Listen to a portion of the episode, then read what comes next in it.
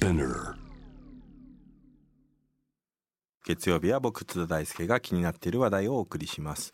えー、テレビ番組や書籍など分かりやすさを売りにするものが人気を博しています。本屋さんに行けば、まあ、ズバリわかるなどのキャッチコピーがあふれ、まあ、インターネットのニュース記事でもざっくり言うとというですね産業にねまとまっていてまあ分かりやすくて短くまとめられたものが多いわけですけれども、まあ、確かに便利なんですよねそういうのを見るとあのサマリーを知ることができるし、まあ、忙しい毎日の中重宝してる人も多いと思うんですけれどもこういった分かりやすさ重視の世の中に警鐘を鳴らしているのが「えー、分かりやすさの罪」というですね本の著者でライターの武田砂鉄さんです。えー、この分かりやすさの一体何が問題なんでしょうか？早速お話伺おうと思います。武田さんこんばんは。はいこんばんは。よろしくお願いします。よろしくお願いします。あの以前はね、あの武田さんの番組に僕がお邪魔していろいろお話して、うんね、まあ今日はなんか延長戦みたいなところもあるんですけれども、はい、よろしくお願いします。はい、よろしくお願いします。まずちょっとやっぱ時事ネタをね伺いたいなと思って、うん、まあ都構想が否決されて、そして、はい、まあバイデン候補がどうやら大統領になりそうだ。まあついでに言うと、愛知県のねリコール運動もこれも中止になってっていうですね、まあなんかちょっと違った流れがあったなと思うんですけど、まあこの都構想からこのアメリカ大統領選挙の流れ。武田さん、どのようにご覧になりました？そうですね、でもまあ本当にあのそれこそ僕なんかよくワイドショーとかニュース番組というよりもワイドショーをよく見たりするんですけれど今回はまさにこのバイデンとトランプの争いっていうのは分かりやすい形で行われていて、うん、えー、あそこがどれぐらい取りそうだとかあそこが意外に意外に勝ちそうだ負けそうだっていうようなやり取りをしていてで実際じゃあそれ終わった後にあのじゃあバイデンの政策ってどうだったんだろうとかトランプがこの4年間やってきたことってどうだったんだろうかっていうところが意外と伝えられてないなっていうことを気づかされて、うん、そういったこのどっちが人気とかっていうようなところを見たり聞いたりするっていうのは非常にエンターテインメント的に面白いんだけれど実際何が起きてたんだろうかっていうところを、まあ、どこまで伝えていたのかなっていうところは疑問に思いながら見てましたけれどもね。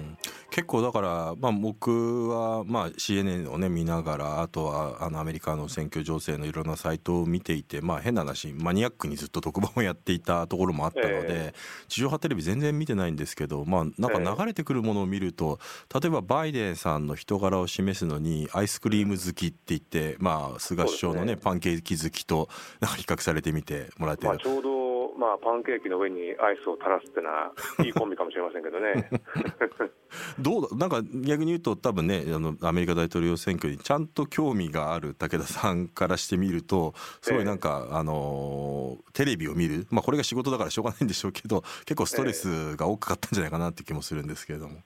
えー、そうですね。でもまああのそれこそトランプさんのスローガン的なことっていうのが、まあ、4年前に、えーまあ、ずっと、まあ、評価されてというか、まあ、彼が勝ったというところは、まあ、かなりメッセージ性が強かったからこそ勝ったわけですけれども、まあ、この4年間その実務と、まあ、スローガンっていうのを比べたときにまたそのスローガンの中に非常に差別的な言動が含まれるっていうのはもちろん大きな問題なわけですけれど、まあ、実際に何をやったんだろうかっていうところのまあ、精査がですね結局こういったあの結果につながったのかなというところは感じますけれどもね、はい、まさにその分かりやすさに対してのね、まあ、警鐘を鳴らしている武田さんに、まあ、伺いたいのが、まあ、これねトランプ大統領が負けたということでじゃあこういった分かりやすさ中心のああいうまあショーショーマンシップのようなねものの政治だとか、まあ、社会全体がそうなっているということに歯止めがかかるのか否なのかっていうねあたりも、まあ、後半伺っていきたいと思うんですけれども、はい、まず最初にあの、この分かりやすさということをテーマに本を書こうと思ったこの背景というか理由を教えていただいてよろしいでしょうか。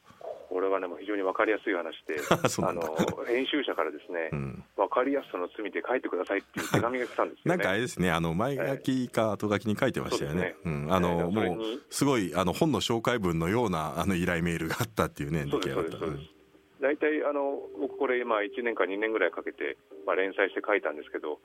後からその依頼した手紙を読んだら大体同じ内容でしたからね。時間をかけたらほとんど同じ内容だったという、まあ、ただ、まあ、それがもちろん発端ではあったんですけれど、まあ、それこそ僕テレビとかを見ていてねあのよくそのどっちみたいな問いかけってよくあるわけですよ。それ別に政治的な問題ではなくて例えば海と山あなたどちらが好きですかっていうふうに言われたときに、うん、僕なんかこうちょっと偏屈な性格なもんで、いや別に海も山も好きじゃないですよっていうふうに つい答えたくなるんですよ。それを、うん、あのテレビで見ていると、じゃあその芸能人が10人いたとして、海が4人でした、山が6人でした、やっぱ山ですよねっていうふうに盛り上がってる光景を見たときに、うん、あれ、これ、海も山も好きじゃない人っていうのは、どこに行ったんだろうか、でそれはあの、まあ、一つの、ね、バラエティーの企画かもしれないですけれど、なんかそういうことっていうのが、まあ、日常生活だったり、あるいはもっとそういった政治の問題だったり、社会問題だったり、なんかいろんなところにですねそういうこう、うん、選択肢があらかじめ、うん、なんか振り絞られたというか、あらかじめ削られたことを目の前に提示されてるんじゃないかっていう、そういう疑いがなんかどんどんどんどんこう書いていくうちに湧いていったというか、増えていったってところがあるんですよね。なんで分かりやすさがここまでもてはらやされているんでしょうか？かつてとそれはかつてからそうなのかやっぱどこかでそのようにより過剰化していったと思われます？あのまあ、僕、本当出版界、まあ、このライターやる前に10年間ぐらい出版社に編集者やってましたけれども、まあ、本屋さんに行くとですね、まあ、これいつの時代もそうなんですけどやっぱり今とりわけですねそのすぐに分かるとか30分で分かるとかですね一気に分かるとか1分で話すとかですねそういうような本っていうのが並んでいてつまり何かその本の効能みたいなものこれを読めばこういうふうにできるぞすぐにできますからねあのそちらの手は煩わせませんからねっていうようなものっていうのがあの非常にいい作品いい本っていうふうにちょっとこうもてはやされてるというか、うん、まあ、そういう市場面積みたいなものが本屋さんをこううろついててもですね増えてるなっていう感覚があって僕その、まあ、この本の中でもですね、まあ、池上彰さんのことを書いていてあの別に池上彰さんをどうこうっていうことよりもその池上彰さん的なあのテレビでの手法ですね。でどういう手法かというとあのこの内容について、えー、ポイントを3つ挙げますと。これこれこういう内容とこれこれこういう内容なんですっていうのを挙げてあなるほどなっていうふうにみんな納得するわけですけれど、うん、多分その池上さんが本来最初におやりになりたかったことっていうのはその3つの箇条書きみたいなまとめたものを並べてそこから皆さん考えてみてくださいねっていうことを、うん、おそらく最初やっておられたはずなんですけど、うん、今やっぱりテレビを、まあ、池上さんのテレビなんか見てるとあの3つにまとめましたっていうとあみんなおおそうかその3つだったのかっていうことでゴールになっちゃってるわけですね。すね。本来その、整理された情報っていうのは入り口に用意されてたはずなんだけれど、うん、今なんかもう出口にあるんですよね、うん、でその出口感っていうのがそれこそ書店だったり、まあ、テレビのなんかまとめであったりっていうようなところに、まあ、もちろん新聞もそうだと思いますけれどなんか溢れてるなって感じがしたというか、まあ、してるんですよね。うん。だからそこはだからやっぱり3つっていうのが大きな軸ではあるけれどもその軸にはいろんなやっぱり背景とか複雑な歴史だとか文脈とかがあってまあでもそのそういうものを例えば本を読んで調べていく時に3つが自分の中に頭にあれば理解が多分ね促進されやすい。その入り口としてね多分池上さんもね使ってほしいという思いはあると思うんですが。まあなんかもうそういう分かりやすい情報を見ただけで、まあ、分かった気になってしまうっていうことに罪があるということなんでしょうね。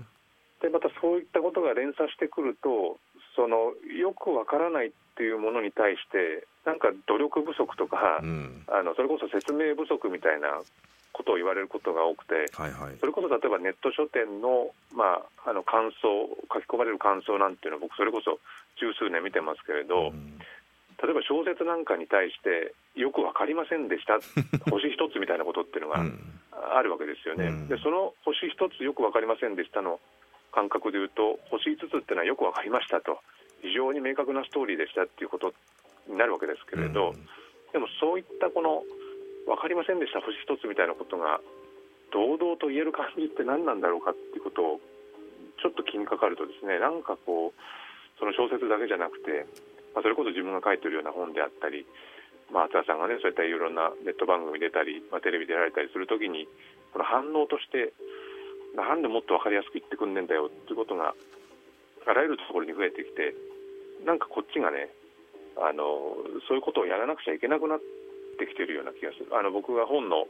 カバーの袖に書いたんですけれど、まあ、次々とその玄関先に今情報がやってくるからお客さんがちょっと偉そうになったと、うん。まあ、そういうような言い方をちょっと刺激的に書いたんですけれど、はいはい。このなんか情報がたくさんあるからこそ、その情報を届ける側がですね、いや、本当に皆さんにあんまり迷惑かけないように、えすごくスリムにしてやってきたんで、どうぞお食べいただけますかって言って、いや、ちょっとまだこれじゃ複雑だなっていう言われ方をやり取りをしてる間に、あのどんどんどんどんこの、これとこれとこれだけ用意してきましたんで、もう口の 口元に運びますから、スプーンでみたいな感じになってくると、その複雑性みたいなものがあんまりこう、受け入れられなくなっちゃいますよね。まあだからその複雑性みたいなものをどのようにやっぱり受け入れてその中で自分の中でどう咀咀嚼していくのか、まあ、咀嚼していく過程で多分自分自身の考えっていうのが生まれてくるっていうことで多分それが非常に重要だっていうことを多分本全体で指摘したいと指摘されてると思うんですけどこれでもうんどういうふうにすればその、まあ、頭ごちゃ混ぜにして複雑なものを受け入れるようになれるんでしょう？よくそういうふうに、まあ、これ本読んだ方からですね、どういうふうにごちゃ混ぜに頭をすることができるんですかっていうふうに言われるんですけど、僕はどんな人も頭の中で考えてることってごちゃ混ぜだと思うんですよね。うん僕別に今こうやって津田さんと話していても、もう100%今これ津田さんのことだけ考えてるんじゃなくて、うん。僕今仕事部屋から電話してるんですけどう、ん。大体いつも隣の人が8時半ぐらいに帰ってくるんですよ。はいはい。で8時半ごちょっと壁も薄いんで、今大声出してるんで、うん。帰ってこないといいなっていうのを どっか頭の20%ぐらい用意しながら喋ってるわけですよね。ガチャッと音がしたらね多分そっちにそれが20%そうがもっと増えますもんね。に気を取られるし、まあ今、頭の中でちょっとそれが面積を占めてるわけですよね。うんまあ、それは極端な例にしても、どんなこと人間もものを考えてても、何かこれ、ま、混ざった、入り混じった状態で物事を考えてるはずなんですけど、それを整理して、つまりろろ過して伝えすぎると、なんか全体像って伝わらないんですよね。でもそれを、今なんか、まあ、強制するというか、強いる場面っていうのが増えすぎてるんじゃないかなって感じることが多いですね。うん。あの武田さんテレビウォッチャーでもあって、まあえこの本の中でも指摘されてることにやっぱりテレビ番組が情報過多になったよねと。こんなに昔って確かにテロップ出てなかったよなと。でもテロップだけでなくて他のいろんな情報も含めて演出が過剰になってるなと思うんですけど、この辺りはいかがですか？そうですね。僕、その本の中にも書いたんですけど、まあ、僕、他局でラジオやってる時にあのちょっと CM とか休みの時間に、まあ、ラジオ局とこの全局ね、テレビが映ってるモニターがあって、音は出てないんですけれど、まあ、その映像をぼーっと眺めてるんですけど、そうすると、このテロップにですね、悲痛とかうん。歓喜とかですねうん。衝撃とかっていうのがうん。大きくこの丸囲みで書いてあって、うん。つまりそれってこのこういう感情にななるのがあのベストですよというかこういう感情になる映像を流しますからねっていうことを、まあ、告知してるわけですよね。うん。でそれ、まあ、悲痛って書いてある映像を見てこっちが歓喜することってのはほぼないと思いますけれどもでもそれを映像を見た時にこっちがどう感じるかっていうのはそれはこっちに委ねさせてくれよっていうふうに思うんですけれどでもそういった悲痛とか歓喜みたいなことをずっとやっているとあこれはもうみんなで悲痛になるもんなんだとかこれはみんなで喜ぶものなんだっていうふうになんか知らず知らず決められていくようなところっていうのがああると思うんですよね。であの極端な例を言うと、まあ、これで感動しますっていうふうに、えー告知されてる映像映画を見ても僕はもしかしたら感動しないかもしれないし僕なんか割と普段こうヘビーメタルっていうねやたらとうるさい音楽聴いてるんですけど あの、まあ、そういうのを見てみんななんか怒り狂ってんでしょとかっていうふうに思うかもしれないけど僕はその激音重音みたいなものを聞きながら割と癒されたりしてるんですよね。うん。心が清らかになったりして、それってその投じられたものとこちらの反応がどうずれるか、まあ、想定されていたものと違う反応になるかっていうのはこれ分かんないんですよね。でそれを決められるっていうのがなんだかね腹立たしいというかそういう場面が増えたなって感じがするんですよね。うん。それはまあテレビだけではなくて、まあ、一般社会で暮らしていてもそういう場面が増えたって感じることが増える。そうですね、ん。あのまあ、やっぱりメディアの力はすごく大きいはずで、あのまあ、今、結構小説なんかでこうラスト何ページで5ページで泣けますっていうようなことを 帯にドカンと書いてあると、まあ、ラスト5ページで泣けるって書いてあったら僕だったらやっぱり8ページ前ぐらいから泣いてやるとかね 5ページ目で絶対食らい食らいついてやるとかって思ったりするんですけどそういうこのうーんこういうふうにするのがスタンダードですよみたいなことっていうのは、まあ、そういったメディアだけじゃなくて例えばじゃああの友達同士のグループ LINE でどう振る舞うかとか、まあ、よく最近このコロナ禍で言われる同調圧力とかっていう言葉にももしかしたらスライドしてくるつながってくるのかもしれないんですけど、こういう場面でこういう振る舞いをするのがどうやらマスらしいですよっていうことがなんかいろんなところで増えてる感じがしますけどもね、まあ、テレビの過剰テロップもそうですし今もねちょっとお話になりましたけど例えば新書割と中身を見るとすごく手堅くいい本なのになんか帯で結構台無しにしてるまさになんか分かりやすさを求めてっていうような帯となんかねそういう内容の乖離が激しいようなね本とかもあったんでしょうけど全てだからまず目にとついて手に取ってもらうためにそういう分かりやすいある種のなんかマーケティング戦略みたいなものになんか全てが取り込まれてしまってるっていうようなところはあるんでしょうね。まあ、そのケティングっていうものを僕は別に否定するわけではなくてそれこそその僕この分かりやすさの罪っていうものをどうやったら分かりやすく伝えられるかなっていう非常に矛盾した行動っていうのをこの数ヶ月してるんで、うん、でもまあこういった本っていうのはそういうここに帯に書かれる情報っていうのはあ自分たちに非常にこう手に取りやすいように、えー、訴えられてるメッセージなんだろうなっていうふうに疑っていけばそこにこうどんなにキャッチーなコピーがあったとしてもそれに翻弄されずに中を堪能してって別に面白いでもつまんないでも何でもいいですけれどもきちっとこの何て言うんですかね主体的に体感できるっていうところがあると思うんですけどもねそこに流れてる表面的なところをサクッと頂戴してああサクッと食べれたよとかこんな複雑なもの出してくんじゃないよってなるとなんかこうコミュニケーションがうまくいかないというかそんな感じがありますけどね。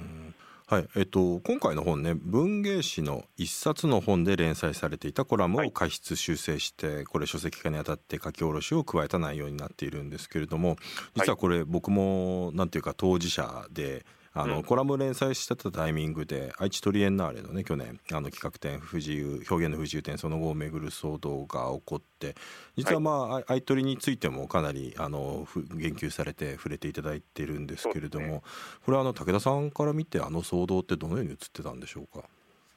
そうですね。僕ちょうどこの一冊の本っていう冊子で連載をしてた時にまああのトリエンナーレの騒動っていうのが起きてですね、まあ、元から行こうとは思ってたんですけれど、まあ、それで行ったところですねあの津田さんのこの宣言文っていうんですかあステートメント、ね、この分かりやすさのについての言及が書かれていて、うん、まあ、僕の本に書いたのでちょっと読み上げますけれども、えー、複雑な社会課題を熟議によって合意形成していくのではなく一つの分かりやすい回答を提示する政治家に支持が集まる状況というような書かれ方とかですね、うん、世界を対立軸で解釈することはたやすいと、えー、分からないことは人を不安にさせると、えー、理解できないことに人は耐えることができないということが書かれていて、うん、ちょっとこれテーマ先取りされたなと。そうですね。感じがしました、ね、あれはだからそうですね。2017年に僕がだから芸術監督に選ばれて、えー、まあどういうコンセプトでやるのかっていうコンセプト分のね触れたことだったので。多分2年後ぐらいにこういうことが大きなテーマになるだろうなっていうのを予測して書いたら、まあ、それがあんな形で当たってしまったみたいなところありましたね。そうですねで、まあ、そこの本の中でも、まあ、書いたんですけれども、まあ、そのトリエンナーレの中での,、ね、その表現の不自由点その後をめぐるまあ騒動がいろいろとあったわけですけれども、まあ、僕がこの本の中でまあ問題視したのは、まあ、その名古屋のですね河村市長がまあ、いろいろなその講義をする中でですねいろんなインタビューなどをまあ答えられていてその時にその、まあ、川村さんはねその展示に反対されて再開に反対をされたわけですけれどもその日本人の普通の人の気持ちをハイジャックしてとかですね、うん、えー、そのアートの定義は何だか分かりませんけども、まあ、一般的に言ったらえー、一人でも感動したら後かもしれませんよっていう言い方だったり、まあ、今回のものは一般的に言う芸術いうものではないですがな普通は、普通の人が見てどう思うかですよっていうような言い方をしたわけですよね。でもああいった展示で、えー、展示されていたものの背景であるとか著者の思いみたいなものを引き受けた上でこれは違うと思いますよっていうような言い方をするんであれば、まあ、議論っていうのは発生するんでしょうけれどなんかその自分がパッと見た時にこう思ったっていうことでさえなくていやこれ日本人だったらこうだろうとか普通だったらこうだろうっていうことでこの、まあ、細かく議論をしながら建設的にしていかなくちゃいけない場面をすごい大きななんか風呂敷で包んじゃったっていうようなところがあってでその状況っていうのはまさにこの津田さんが宣言文で、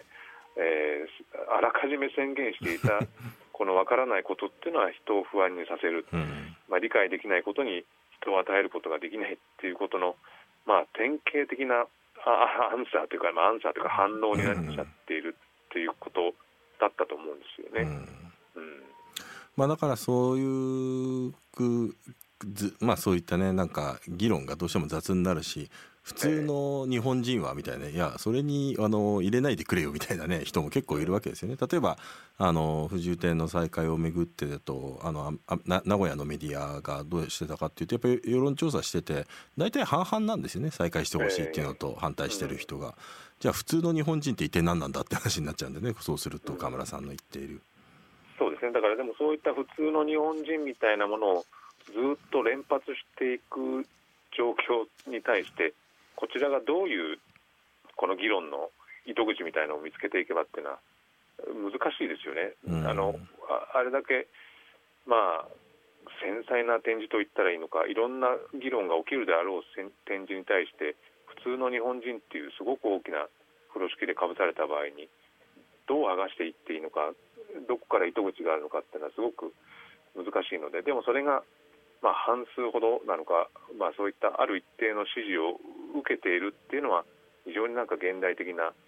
状況だったなと、まあ、ちょうどそのこの本を書いてる途中だったのですごく印象的に思いましたけどね、多分あの愛知トリエンナーレの騒動、まあ、それは川村さんのああいうような議論を雑にしてねあの、うん、まあ、ある種もうそもそも建設的な議論をするっていうこと自体を封じる。そして、まあ、それが暴力とか脅迫を呼び込むっていうような状況もあったんですけれども、もう一つやっぱり重要だったのがあの文化庁がねこの展示内容は問題じゃないけれども手続きに不備があったよっていうもっともらしい理由をつけて不交付に一一旦はするっていうことがあって、であのことが多分本当に今日本学術会議のねこの任命拒否問題で地続きであると思うんですね。やっぱり政府にとってまあ、都合の悪い、えー、ことをする展示っていうあるいはそれは学術であっても芸術であってももう介入しますよっていう宣言のようなことがあると思うんでこれってだからまあ冒頭にもね話されていったまさに日本学術会議の任命拒否問題もよくわからない。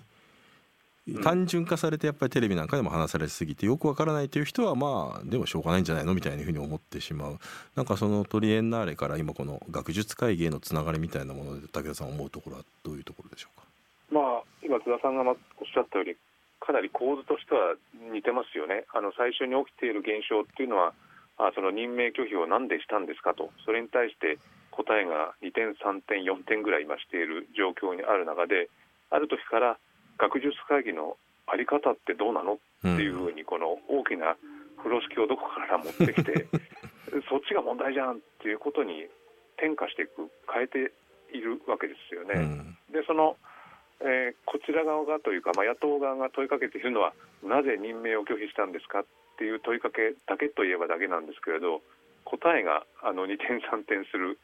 まあ、総合的俯瞰的って言っていたのが何か別の言われ方多様性をな担保するとかなんとかっていうような言い方に変わってくると、まあ、それを見ているとなんかよく分かんねえことぐずぐず言ってんなっていうふうになっちゃってでそれよりももっと大きなスケール感で何か物事を、えー、言う側についつい、えー、移動してしまう考え方があってすごくこうなんかね同じですね手口が。うん、あの多分それからの流れでねぜひ最後に伺いたいな議論したいなと思ってるのが、まあ、この分断が深まったって、はいもうなんていうかもう今新聞記事のデータベースとかで、えー、調べるとこの2年間ぐらいで分断で検索するとめっちゃ多いんですよ。毎日何かしらの記事に出ていて、で例えばだからあの大統領選挙だって、まあ、結果バイデン上がったけど分断は深まったよねとか。で結局、まあ、あのむしろ右派だけじゃなくて左派の方がもう分断を深めているんだ。どっちも右派も左派もどっちも極端になってあのやっているんだと。だこの状況変わらない限り結局同じだよみたいなっていうのが結構言われるんですけど結構やっぱりそれ本当にそうかなってやっぱ僕も思ってまさにそれって分かりやすく雑な議論になってるような気がするんですね。この分断を深めていったって、ね、この辺ってどうかな武田さんどう思われてるのかなと思って。まあでも本当にどんな議あの議題でもあの分断を呼びましたみたいな、ではではさよならみたいな記事のまとめ方って議論が深まりましたみたいな、便利なもんで、うんそれはもうこの本だったか別の本だったか忘れましたけれども、まあ、例えば新聞がいろんなオピニオンを扱うときにその誰かを呼んできて賛成反対どちらでもないみたいなものを3社並べて、えーどどんなもんですか？ほらこんないろんな議論が出てますよ。ではではさようならっていう。ああなたの新聞はあなたのメディアはどういうふうに考えてるんですか？っていうところに答えないわけですよね、うん。つまり構図だけを見せてえさよならしてしまう。でその構図に取り残されたというか、まあ、そこに、えー登場させられた人たちっていうのはなんか真ん中に川を流されてねあっちとこっちでバトルするっていう構図だけこうさらされてその場を作った人たちは立ち去られてしまうっていう。だからもっとこう分断が生まれましたね。さよならではなくて私はこういうふうに思ってます。あなたはこういうふうに思ってます。新聞社としてこういうふうに思ってますっていうふうに暑苦しくしつこく何かメッセージを伝えればその溝みたいなものっていうのはこれ埋まってくると思うんですけどなんかそのあの区画整理する人たちばっかりが増えてくるんででそうすると声を強く上げてる人たちがなんかこう整理整頓できない人みたいになってって、えーやたらと、まあ、右でも左でもこう尖った存在として磨き上げられていくという。でその磨き上げてるのは自分じゃなくてむしろそういったメディア側が位置づけることによってなんか無理にやたらと鋭利にしていくっていうような感覚っていうのが僕は感じるんですけどね。だからあれですよねメディアの側も多分反発が怖くて反発が怖かったり最昨今だとねやっぱネットでバッシングされるしだからそこの手のいい逃げ道として分かりやすさみたいなところがあの飛びついてるっていうそういうとこもあるような気がしますね。大体だから新聞記事なんかでも、ああ、もうここの6行開けといて、津田大介に電話して反対してもらおうと、で6行、津田大介喋ってもらったと、それネットに載った、津田大介許さんっていうふうになるようになってるんですよ。で それはやっぱり新聞側があの自分に対して矢印を向かうのをこう避けるっていうかね、うん。そういう感覚があると思うんで、そこは津田大介に任せるんじゃなくて、えー私たちはこう思ってます、でその矢をしっかり浴びてくださいって思うことっていうのは、結構多くありますけどね、そうかそんなに僕なんかパブリックエネミーみたいになってるんですね。なってると思いますよ、多分ね。まあそこにねやっぱり対抗していかなきゃいけないなっていうことも思うんですけどなんかねやっぱり最後になるんですけどこのやっぱり世の中に蔓延するこの分かりやすさから逃れるためにどんな視点持つべきなのかななんか僕ちょっとあのツイッター見ててあの名古屋大学の沖さやかさんが、ええまあ、分断深まったっていうふうに言うけど単に今まであの特に女性とかね抑圧されてた人が声を上げられなかっただけなんじゃないのと。でそれが上げられるようになったからそれで対立しているように見えるけれども全体状況としてはあの決定になってるのではっていうような趣旨のツイートされててなるほどとやっぱ思った部分があるんですね。なんかそのあたりのうん声を上げるっていう状況がいろんなところで立ち上がってくると、世の中どんどん複雑に見えるわけですよね。だってこれは今まで見たことなかった、聞いたことなかったっていう意見がこういうふうに抽出されてきてるわけなんで、うん。それをこの溝が深まったとか、あーまたあそこでバトルしてますねとか、お怖い怖い、ああれはあれに任せておこうみたいな風になってくると、もしかしたらせっかく上がった声みたいなものを、そのいつもの分かりやすさ整理術みたいな感じで、えーシャットアウトしちゃう、遮断しちゃうっていうようなことが起きてくるかもしれないんで、うん。そういうところにやっぱり注意をしていかなくちゃいけないですよね。うん。これまでずっと今、多様性、多様性っていろんなところで言われてるのに、本当に意見が多様になってくると、なんかその多様に耐えられなくなるってことっていうのが、なんか最近増えてるような気がするんでね。まあそうなった時にでも、まあ、自分と意見が違うような人との意見を目にネットとかで目にした時にそこでまあそれも含めて一個飲み込んであの頭の中でぐしゃっと考えるっていうことこの人が増えてくると多少変わってくるのかなっていうことですかね。なんかまあ複雑になればなるほど、やっぱり自分がどう同意されたいか、みんなと一緒になりたいかっていう、その気持ちが高まっちゃうと思うので、まあ、そういうものを抑えて、もしかしたら向こう岸と感じるような意見というのも、まあ、体に入れながら、それは納得するってことじゃなくて、嫌だなと思いながらも、こう噛み砕いていくってことが必要になるんじゃないかなと思いますけどね。そうですね。まあうん。ツイッターやってるとねそれがなかなかややりづらいのが問題ではあるんですけれどもね、そうですね。はい。うん。えーそろそろお時間が来てしまいました、はい。えー興味を持たれた方はぜひ武田砂鉄さんが書かれた分かりやすさの罪をチェックしてください。番組のホームページからもリンク貼っておきます。武田さんどうもありがとうございました、はい、どうも。はい、えー、11月9日月曜日の編集後期です。津田大輔です。うんと今日は武田砂鉄さんですね。そうそう武田さんの TBS ラジオでずっと番組やっててそれにお邪魔して、えー、アイトリーの話をさせてもらってまあ今日はねそれの延長みたいな部分もあったんですけれどもうんこの分かりやすさの罪ってっていうことと考えるとやっぱり僕はやっぱ今回のアメリカ大統領選挙はやっぱ勉強になりましたね。変な話ですけどやっぱりまあ勉強しないとなんかそういう長時間の番組の司会もできないしなんかねやっぱり自分自身もね結局事前にいろいろ本買ったんですけど30分でアメリカ大統領選挙が分かるみたいな本も実はやっぱ買って読んだんですけど、まあ、正直そんなにやっぱり大体知ってることばっかりで参考にならなくて今回やっぱり役に立ったのはあのちょうどアメリカ大統領選挙のうんと1週間前ぐらいに発売された、まあ、アメリカ大統領選挙っていう名前の、まあ、岩波新書ですね。久保文明さんとかなりさんですね。かなり新一さんかな。朝日新聞の記者の。まあその2人のあの強調のあのもので、まあ、それが、まあね、結構あの岩波新書で、まあ、ちょっとあの難しめの内容ではあったんですけどただすげえ読みやすくてですねうんまあ3時間ぐらいあのじっくり読む必要はあったんですけど、まあ、それやっぱ一通り読んだらだいぶやっぱりアメリカ合衆国大統領選挙について、まあ、詳しくなれたので、まあ、やっぱり30分で分かるんではなくてやっぱりじっくり気合を入れて集中して、えー、そういう岩波新書とかを3時間読むことの重要性みたいなねそんなこともやっぱり思ったりもしましたね。でやっぱりそういう複雑さを構成する要因ということを多く知っていれば知っているほどまあラジオとかでねいろんなあの質問をする時とかにもあのいい疑問があの出てくるしでいい質問いい疑問が出てきてそのいい疑問いい質問を専門家の人に投げることによってより重層的に問題が分かってくる、まあ、現代社会ねどんどん複雑になっていますからやっぱりその複雑なもの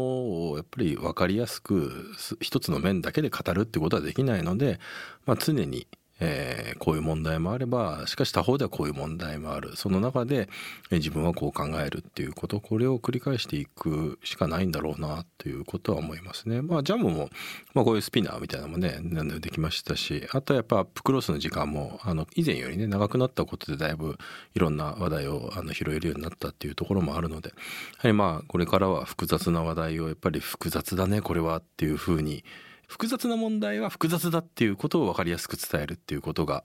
大事ですし、まあ、それにラジオっていうのは非常に適したメディアだと思うので、まあ、そこをねあのジャムでもやっていきたいなと思います。はいということでまた来週。